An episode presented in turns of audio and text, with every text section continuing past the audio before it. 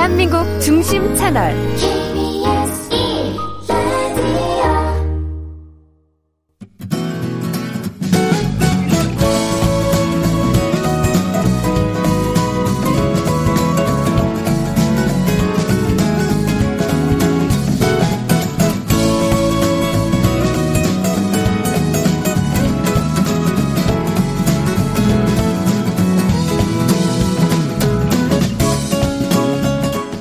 안녕하세요. 빅데이터로 보는 세상 아나운서 홍소연입니다. 직장 생활이 힘들거나 사회생활에 지쳐갈 때 이런 얘기들 많이 하죠. 아, 다 정리하고 시골 가서 농사나 지을까? 참 말하긴 쉬운데 사실 말처럼 쉽지 않다는 거 다들 알고 계시죠? 준비 없이 시작했다가 실패하는 경우들 참 많습니다. 그런데 요즘 실제로 귀농과 귀촌, 귀산에 관심을 갖고 준비하는 분들이 점점 늘어나고 있다고 하네요. 뭐 물론 예전에도 뭐 은퇴 후에 전원 속 제2의 인생 즐기는 분들 얘기는 종종 들어보긴 했습니다만 최근엔 그 관심이 세대를 넘고 있다고 합니다. 그러니까 뭐 은퇴 후가 아니란 얘기겠죠?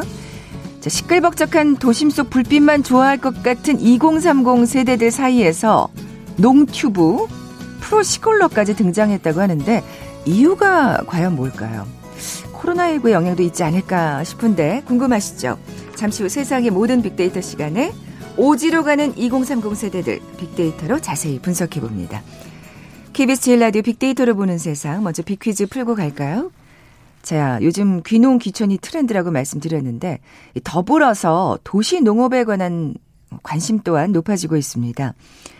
지난해 우리나라 도시 텃밭 면적은 2010년 대비 3.7배, 도시 농업 참여자 수는 약 1.5배 늘어났다고 하네요. 최근에는 그 TV 예능 프로그램들도 있잖아요. 뭐 농촌 생활, 산속 생활을 소재로 한 다양한 그런 프로들이 인기를 끌고 있는데 그래서 신조어까지 등장을 했습니다. 직접 작물을 심고 관리하고 수확하기까지의 모든 과정을 일이 아니라 재미있는 놀이의 일부로 받아들이는 것. 뭐라고 부를까요? 요즘 이 여가, 취미의 한 형태로 자리 잡았는데요. 대표적으로 주말 농장, 베란다 텃밭이 해당될 것 같네요. 자, 보기 드립니다. 1번 꽃중년, 2번 꼰대, 3번 키덜트, 4번 agritainment. 보기가 쉽죠? 자, 오늘 당첨되신 두 분께 커피와 도넛 모바일 쿠폰 드립니다. 휴대전화 문자 메시지 지역번호 없이 샵 9730, 샵 9730. 짧은 글은 50원, 긴 글은 100원의 정보 이용료가 부과됩니다. KBS 라디오 어플리케이션 콩은 무료로 이용하실 수 있고요. 유튜브로 보이는 라디오로도 함께 하실 수 있습니다. 방송 들으시면서 정답과 함께 다양한 의견들 문자 보내주십시오.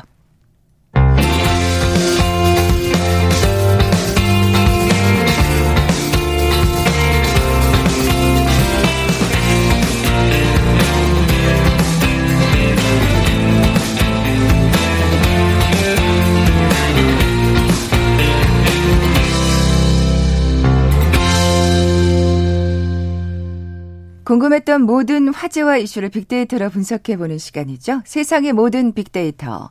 빅커뮤니케이션 전민기 팀장 나와 계세요. 안녕하세요. 네, 반갑습니다. 전민기입니다. 네, 먼저 코로나 관련 소식부터 좀 살펴볼게요. 네. 아유, 백신 얘기가 나오더라고요. 또 그쵸. 이것 때문에 또 트럼프 대통령은, 어? 네, 화를 냈죠. 네. 어? 자기 대선 떨어지고 나서 발표했다고. 그러니까요. 어, 뭐 음모라고 또 하시더라고요. 예. 지금 미국 제약사 화이자하고 독일 제약사 바이오엔텍 공동 개발 중인 코로나 바이러스 백신이 90% 이상의 효과를 보였다고 밝혔는데 이 90% 이상이라는 게 사실 이걸 좀 이제 체크를 네. 해봐야 되겠지만 음. 대단한 거 아닌가요? 그 독감 백신 같은 거 있잖아요. 그것도 효과가 현재 출시가 돼 있는 것들이 한 50에서 70% 그러니까요. 정도 예, 예. 효과 있다고 하니까 이거 엄청난 그 성공률이죠. 그 이달 말, 아, 근데 오늘 발표 보니까 다음 주에 이제 식품의약국에 긴급 사용 승인을 신청한다고 합니다. 아, 그렇군요. 네, 그럼 이제 FDA라고 하는 식품의약국에서 통과 오케이 하면은 이제 어 바로 상용화해서 어, 이제 제품으로 만들 수가 있는 거거든요. 이거 지금 임상 3상 시험까지 다 끝난 건가요, 그러면? 3상 중간이었죠. 2회까지 아. 한 거고, 네. 이제 뭐 얼마 남지 않은 겁니다. 그래서 음. 올해 7월에 총 6개국에서 임상 3상 시험 시작해서 4만 4천여 명 대상으로 해서 백신을 2회 접종했고 여기서 나온 결과고요. 이 중에서 이제 삼상 시험에 참여한 94명의 결과를 통해서 90%라는 백신 효과를 아, 얻은 겁니다. 네, 네. 그러니까 임상시험 참가자 두 그룹으로 나눠서 한쪽에는 코로나19 백신 투여하고 나머지는 이제 뭐 가짜액을 투여하는 형태로 해서 비교를 하거든요. 네네. 네. 그 결과 백신을 2회 투여한 참가자들은 10% 미만의 감염률을 보였다라는 게 이제 화이자 측의 어떤 음. 어, 발표고요.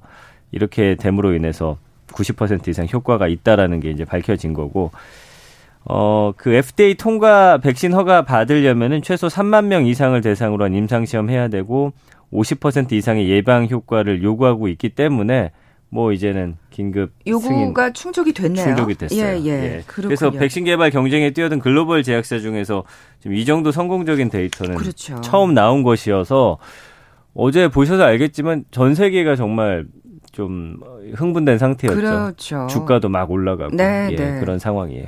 아, 정말 이 90%를 믿고 싶어지는데요. 네. 부작용은 없었답니까? 아직까지는. 아, 그러니까 아, 현재까지 백신에 심각한 부작용 관찰되지 않았거든요. 그동안 이제 몇몇 제약사들이 만든 거는 중간에 이제 부작용이 그래요. 나타나 가지고 그래서 사실 다 드럽이 예, 3, 3상까지 갔다가 다시 이제 어, 되돌아가는 그런 상황들이 있었는데 뭐 이렇게 하면 굉장히 성공적인 거고요. 백신 연구 시작하기 전에 실시한 소규모 임상 시험에서 이제 네 가지 버전의 백신을 시험해서 어 이제 뭐 발열이라든지 피로 같은 부작용을 갖게 가장 적게 일으키는 백신을 선택했다고 아, 합니다. 예, 예. 네, 수백만 명 사람들한테 배포가 된다면은 질병관리본부하고 FDA에서도 이제 부작용 없는지 감시하고 그렇죠. 임상시험 참가자도 2년간 부작용이 없는지 또 감시를 받게 돼요. 그러나 워낙 지금 급하기 때문에 음. 고위험군이라든지 아마 내년부터는 이 상태 그대로 쭉 잘만 된다면 이제 내년부터는 아마 접종할 수 있을 것 같아요. 그러네요. 예. 지금 말씀하신 대로 어제 정말 뜨거웠다고 네. 하셨는데 빅데이터 상의 반응도 좀 살펴보죠. 이틀 동안 이제 화이자 백신에 대해서는 2,800여 건. 그러나 이제 뭐 코로나 백신, 백신 관련해서 훨씬 더 많고요. 음. 연관어를 쭉 보면은 이제 효과라든지 발표, 임상 시험, 음. FDA, 트럼프, 접종 이런 단어들 보입니다. 네. 그래서 어 지금 FDA의 승인이 어제까지만 해도 빨리 났으면 좋겠다 뭐 이런 반응들이 많았는데 이제 무난히 통과될 것으로 보이고요. 트럼프도 키워드로 올라왔는데 아까 말씀해 주신 대로 트럼프의 반응에 대해서 예. 많은 사람들이 또 흥미로워하고 있고요. 이제 접종은 우리나라는 언제쯤 접종 받을 수 있을까인데 그 보건당국이 네. 어, 내년 6월 정도면 음, 가능하지 않을까 이렇게 아, 예상을 하고 있는데 그렇게 기다려야 되, 는구나 왜냐하면 이제 이따가 좀 설명을 드리겠지만 아, 네, 네. 또 유통 과정도 좀 복잡하고요. 그렇구나. 이 백신 자체를 좀 보관하는 것도 좀 상당한 기술이 요구가 되고.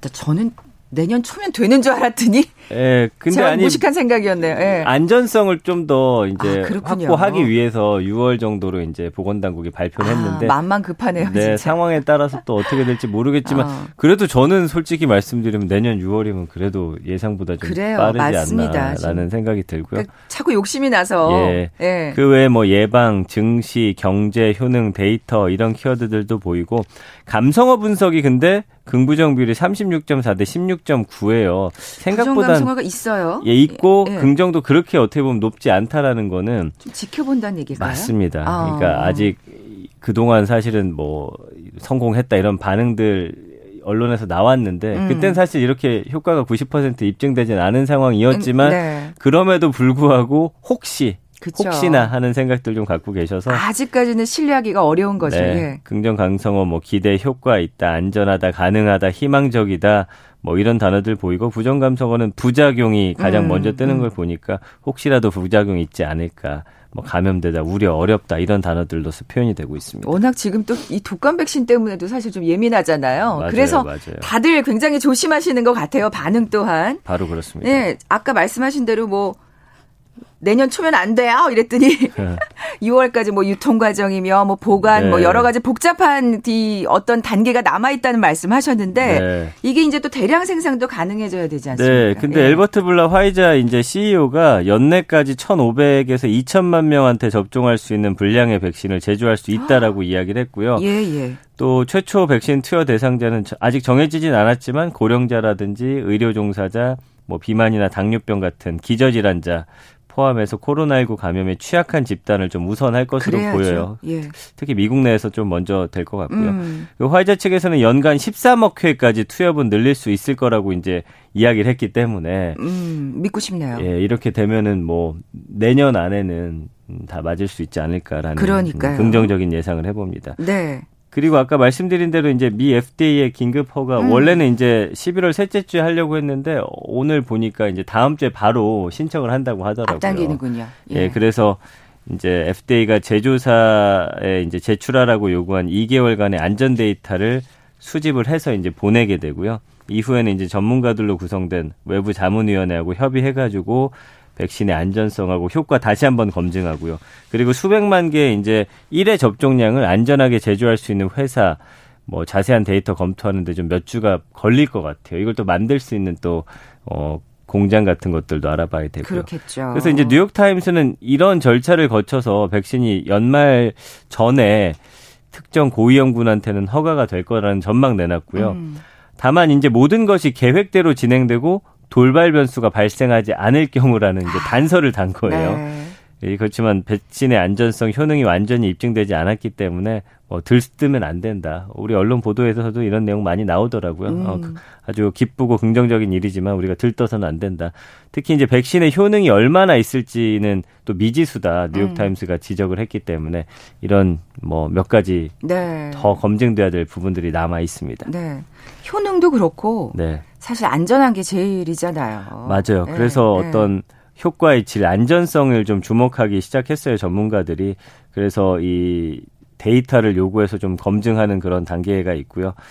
어, 코로나에 취약한 노인층이 얼마나 효과가 있었는지 또 후보 물질이 감염증이 중증으로 발전하는 걸 얼마나 막았는지 부작용 이런 그렇죠. 안전성을 가늠해 볼 수 있는 데이터가 아직은 없다고 하더라고요. 아, 그렇군요. 아직 왜냐면 시간이 얼마 안 됐기 네, 때문에. 네, 네. 그래서 아마 그걸 쭉 좀 지켜보면서 아마 이런 음, 제조가 들어가지 않을까 싶습니다. 네. 뭐 또 다른 문제점은 없습니까? 아까 말씀드린 대로 이제 백신을 생산, 보관, 운송에 필요한 좀 조건이 까다롭더라고요. 음. 왜냐면은 이 화이자 바이오엔테크 지금 후보 약 같은 경우는 이걸 보관하고 운송하는데 영하 70도를 유지를 해야 되더라고요. 이야, 그렇군요. 예. 근데 영하 70도에서 5일 정도만 또 보관이 가능하더라고요. 그러니까 굉장히 빠르게 예. 그 급속 냉각해가지고 그러니까 요게 어, 기술적으로 가능한지 또 체크해야 진짜요. 되고. 진짜요. 그러니까 그 제조 과정에 그 필요한 어떤 설비나 여러 가지 뭐 그러니까 음. 말씀하신 대로 아까 공장이며 네네. 네. 이게 진짜 빨리 확보가 돼야 되겠네요. 예. 그러니까 영하 70도 이번에 우리가 그 독감 백신 사태 때도 봤지만 상온에 잠시라도 노출되면은 백신 효과가 없어지잖아요. 음. 그러니까 이런 것들을 다 전 세계적으로 갖추려면 또 한참 걸릴 것 같고 이게 또 어디서 제조해서 어쨌든 비행기에 빠르게 실어가지고 또 우리나라로 또 가지고 와야 되니까 그러네요. 뭐 여러 가지 좀 풀어야 할 숙제들이 있는 거예요. 그리고 근데 닷새라고 하셨잖아요, 그죠? 네. 어. 그러니까 가져온 상태에서 또 빨리 국민들한테 접종하려면 이게 참 좀 단계적으로 잘 그러게요. 준비를 하지 않으면 아직까지는 쉽지 않은 상황인데 어쨌든 또 이걸 해결하려는 여러 또 움직임들이 있으니까 음. 그래도 어쨌든 우리가 참. 기대했던 긍정적인 결과라고 하니 네. 좀 기다려 봐야 할 것 같고요. 근데 어쨌든 넘어야 할 산이 아직은 있네요. 이게 뭐 어. 뭐 거의 신주단지 모시듯이 해야 된다라고 하더라고요. 다른 바이러스에 비해서. 아, 그렇군요. 예, 그 영하 20도나 70도에서 5일에서 7일 정도 보관할 수 있는 백신이 대량 생산해서 폭넓은 보급이 가능하냐 이거 좀 현실적으로 풀어야 할 숙제인데 이렇게 되면은 우리 같은 경우는 어떻게 보면 사실은 음. 결국에는 그러니까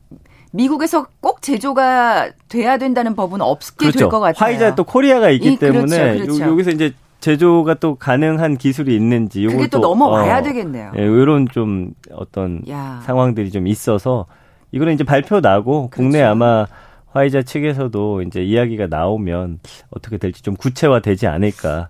근데 정말 과정이 복잡하긴 하네요. 좀 빨리 됐으면 좋겠다라는. 생각이에요. 보건당국도 네. 6월 말 이후라고 말한 건 아마 제 생각에는 그래도 좀 여유를 두고 하지 않았을까라는 음. 생각이 들어서 네. 좀 마음이 급하긴 합니다. 네. 개인적으로는. 네. 그러니까 지금 뭐 코로나 바이러스가 워낙 이게 유별나다 보니까 이제 백신 네. 또한 이렇게 신주 단지가 돼 버렸는데 음.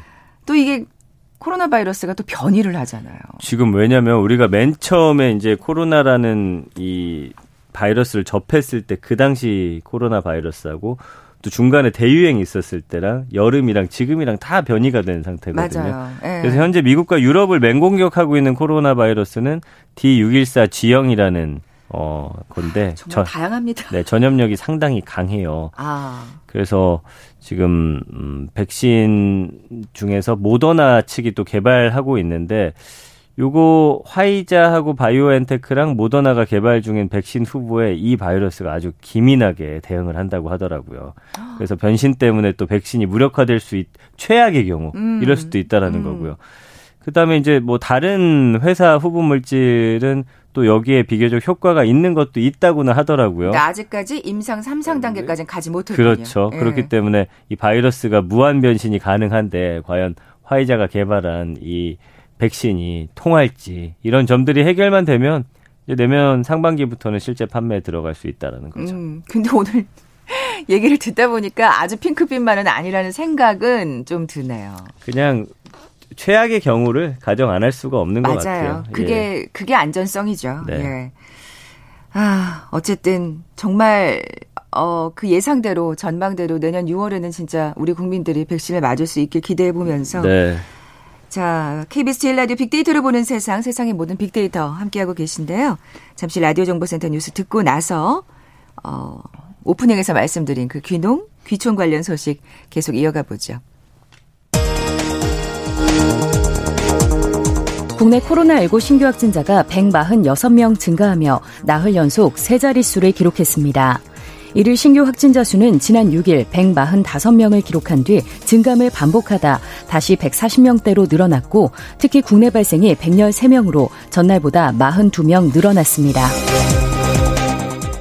방역당국이 현재와 같은 코로나19 확산세가 계속된다면 2, 3주 내에 사회적 거리두기 격상 기준을 충족할 가능성도 커지고 있다고 밝혔습니다. 문재인 대통령은 보리스 존슨 영국 총리와 정상 통화를 하고 양국 우호 증진 방안을 논의했습니다. 존슨 총리는 내년도 G7 의장국 자격으로 영국에서 열리는 G7 정상회의에 문 대통령을 초청했습니다. 정세균 국무총리는 추미애 법무부 장관과 윤석열 검찰총장 간 갈등 상황에 대해 국정 책임자로서 안타깝게 생각한다며 양쪽에 사실상 자제를 요청했습니다. 국회 법제사법위원회 민주당 간사인 백혜련 의원은 검찰 특수활동비 수시 집행과 관련해 검찰이 마음대로 할 수 있는 부분은 문제가 있다고 밝혔습니다. 국민의힘 주호영 원내대표가 최근 검찰의 특활비 논란과 관련해 국정조사를 통해 청와대 특활비까지 점검해야 하며 법무부 장관도 특활비를 많이 쓰고 있는 것으로 알고 있는데 결국 자기 발등을 찍는 일을 만들었다고 말했습니다. 코로나19 재확산 영향으로 10월 취업자 수가 2,708만 8천 명으로 지난해 10월보다 42만 1천0명 감소했습니다. 지난 4월 47만 6천 명이 줄어든 이후 6개월 만에 가장 큰 감소입니다. 정부는 홍남기 부총리 주재로 최근 심해지고 있는 전세 시장 상황 진단과 서민 중산층 주거 안정 방안을 논의했습니다. 서울 도심하늘에서 드론 택시가 처음으로 비행을 선보였습니다. 국토교통부와 서울시는 오늘 오전 서울 여의도에서 K드론 관제 시스템을 활용한 드론 배송과 드론 택시 시범 비행 행사를 열었습니다. 지금까지 라디오 정보센터 조진주였습니다.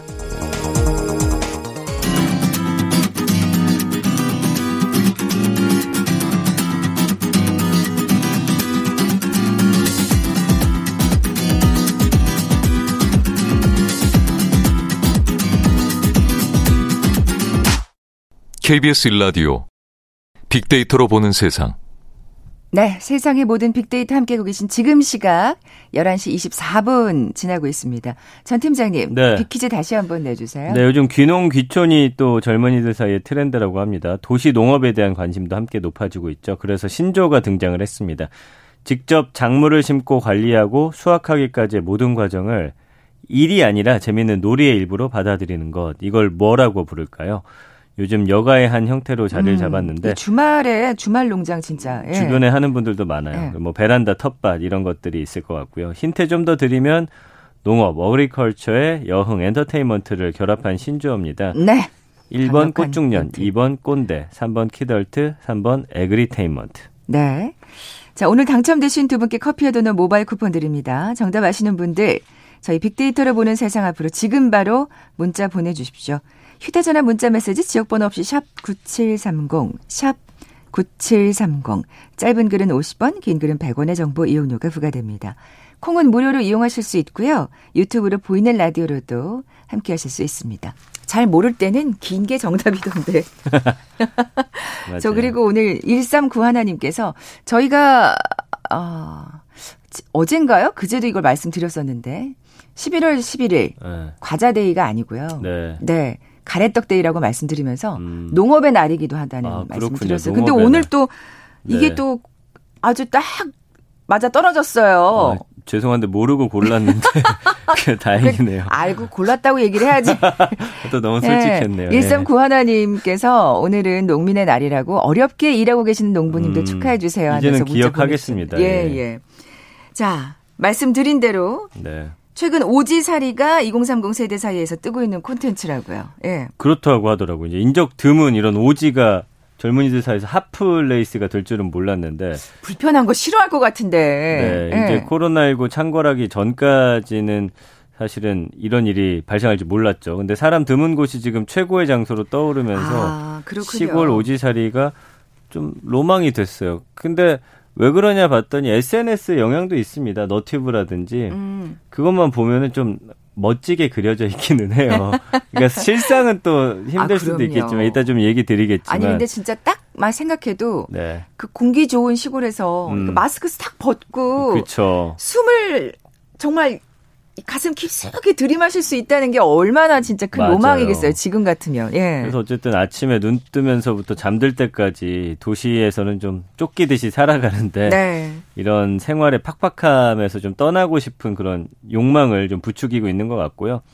이런 흐름을 주도하는 게 말씀해 주신 대로 2030 세대예요. 그게 놀라워요. 청년들의 어. 시골살이가 굉장히 지금 주목을 받고 있습니다. 그렇군요. 네.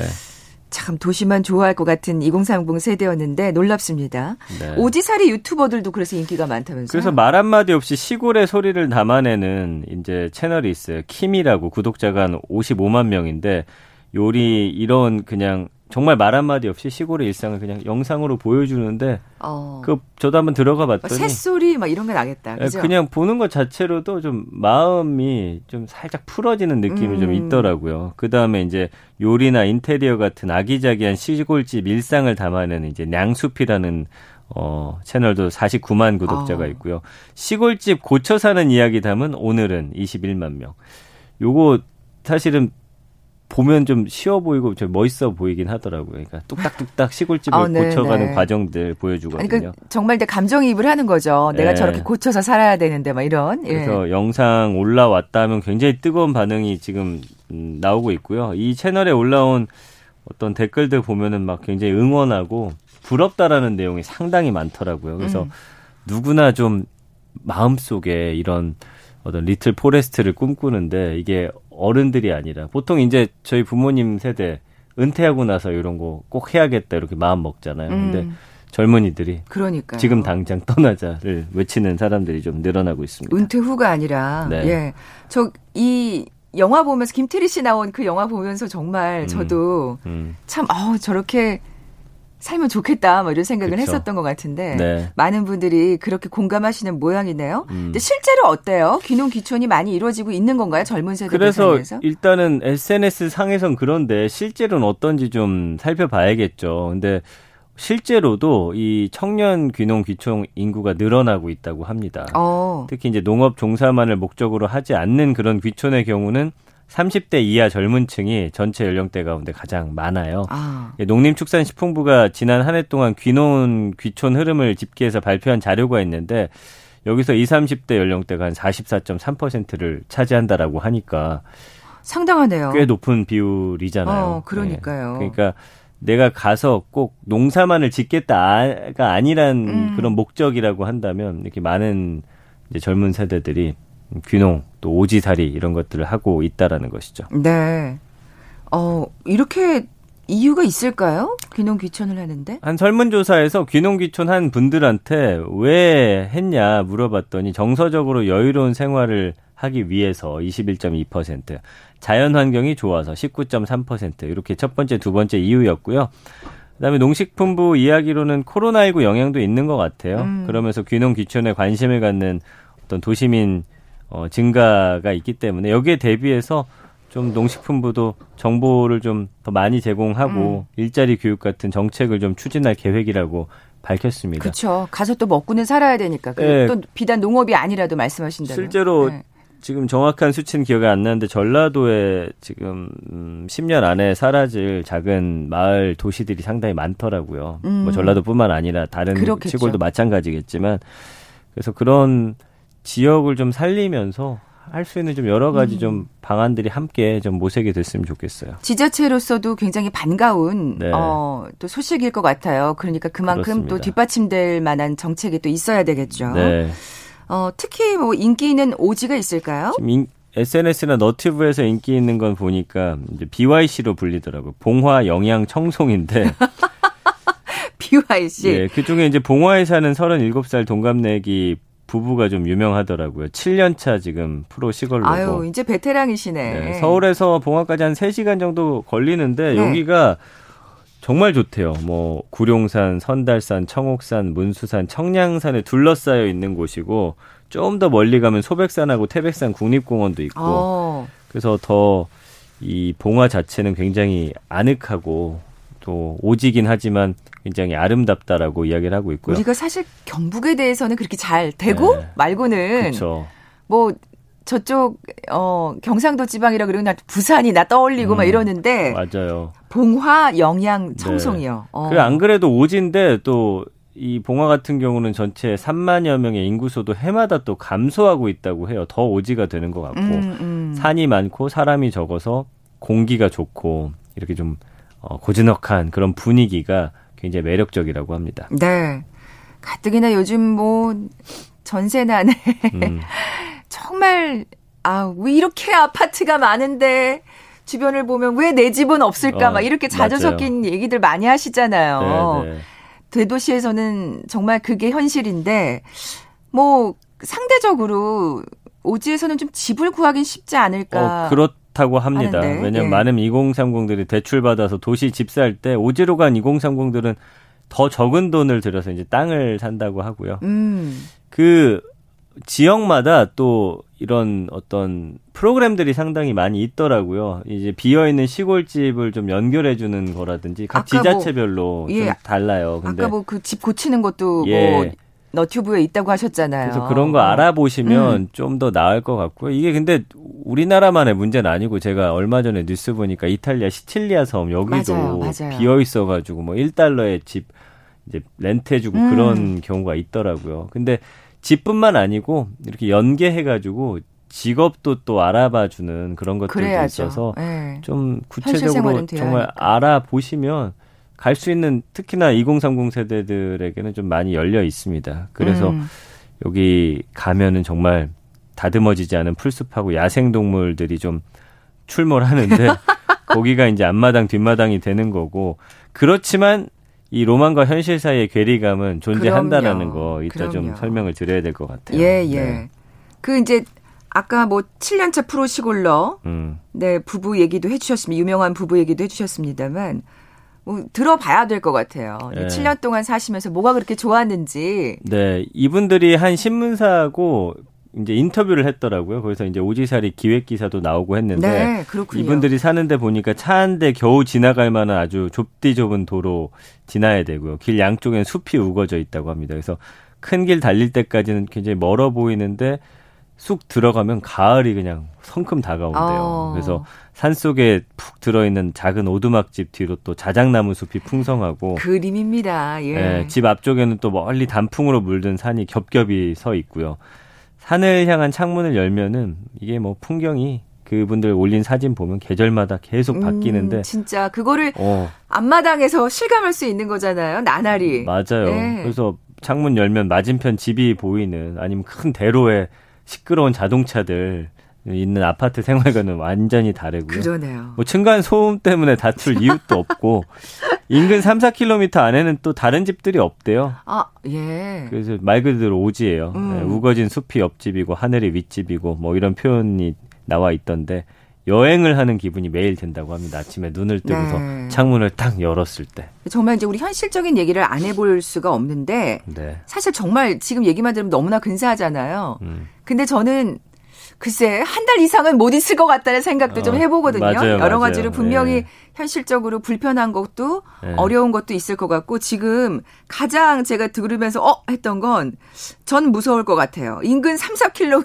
안에 이웃이 그렇죠. 없다는 건 그래서 어. 산에 또 둘러싸여 있어서 네. 가을에는 이제 오후 3시면 서늘해지고 또 해가 일찍 져요. 그렇죠. 그렇겠죠. 예. 그래서 택배 배달도 힘들고 누가 뭘 보내면 이제 택배 사무소에 직접 찾으러 가야 되는데 거기도 또 가까운 거리가 아니고 이제 시꺼먼 밤 되면 고라니 멧돼지가 이제 풀숲에서 좀 부스럭거리기도 하고 근데 오히려 동물보다 무서운 건 사람이라고. 아, 그럼요. 가끔씩 이제 거기 산행 온 분들이 불쑥불쑥 나타나면 오히려 그게 좀 더 무섭다라는 어. 인터뷰 기사가 좀 굉장히 인상적이었습니다. 네. 네. 그 농사를 안 짓는 경우가 더 많다고 하셨는데 그러면 어떻게 먹고 사는지 그래서 이제 궁금해져요. 주변에서 먹고 살 걱정들 많이 해주는데 일자리 구하는 건 의외로 어렵지가 않을 수도 있다고 해요. 아, 그래요. 시골에 가면 그 농사가 아니라도 말이죠. 네, 많은 어. 일이 청년들한테 좀 열려 있고요. 아까 말씀드린 대로 각 시도군에서 지원하는 청년 일자리 사업, 도시 청년 뭐 시골 파견제 이런 것도 있어서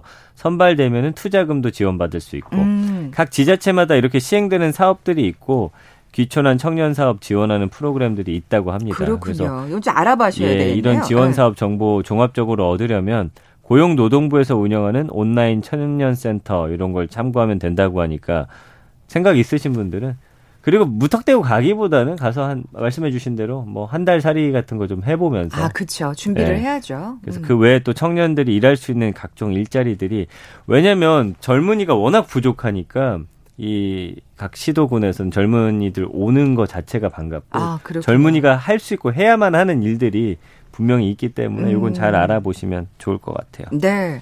그럼 이렇게 구체적으로 알아보면 뭔가 이렇게 진짜 그림이 그려질 것 같아요. 네. 나의 귀촌 생활. 네.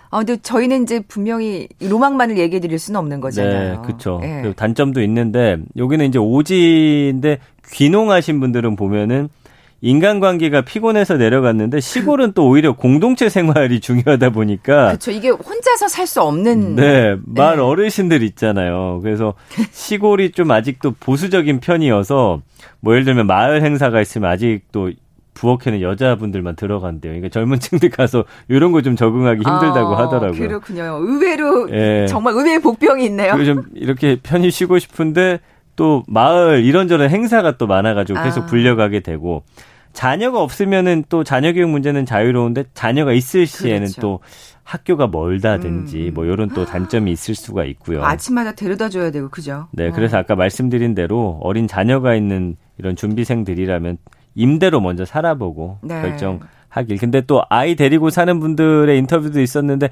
아이들은 엄청 좋아하고 정말 밝고 건강하게 자라는 그렇겠죠. 모습이 보이더라고요. 예. 아. 이런 단점이 있지만 그래도 사소한 어려움보다는 삶의 만족도가 압도적으로 높다고 하니까 좀뭐 욕심내지 않고 필요한 만큼 벌고 덜 바쁘게 사는 이런 일상이 굉장히 그게 좋다고 그리우시다면 합니다. 예, 예. 예. 예. 마지막으로 뭐 조언 한마디 해주시면 짤막하게. 사실 뭐 제가 오지살이를 한 건 아니기 때문에. 아, 그래도 준비하셨잖아요. 예, 예 살던 곳 툴툴 털고 떠난다는 게 쉽지만은 않은 일이에요. 뭐 그쵸. 누구는 뭐 직장 때문에 뭐 문화적 여러 이런 인프라 때문에 도시를 벗어날 수가 음, 없거든요. 음. 그래도 이 너티브 같은 온라인 채널에 올라와 있는 이 청년들의 시골살이가 굉장히 대리 만족을 주면서 로망과 현실 사이에 어떤 징검다리 역할을 하고 있거든요. 아까 말씀드린 단점 같은 거, 그 다음에 내가 무슨 일 할 수 있나 정말 꼼꼼히 살피고 맞아요. 가시기를 음. 추천드립니다. 예. 네. 지금까지 세상의 모든 빅데이터 빅커뮤니케이션 전민기 팀장과 함께했습니다. 고맙습니다. 감사합니다. 자 오늘 빅퀴즈 정답은 4번 agritainment였죠. 커피와 도넛 모바일 쿠폰 받으실 두 분입니다. 7415님 결혼하고 32년째 농사 짓고 계시다고요. 농사 결코 만만한 일이 아닙니다 하셨고요. 주말 농장 4년 차라고 하신 8463님께 선물 보내드리면서 물러갑니다. 빅데이터로 보는 세상 내일 뵙죠. 고맙습니다.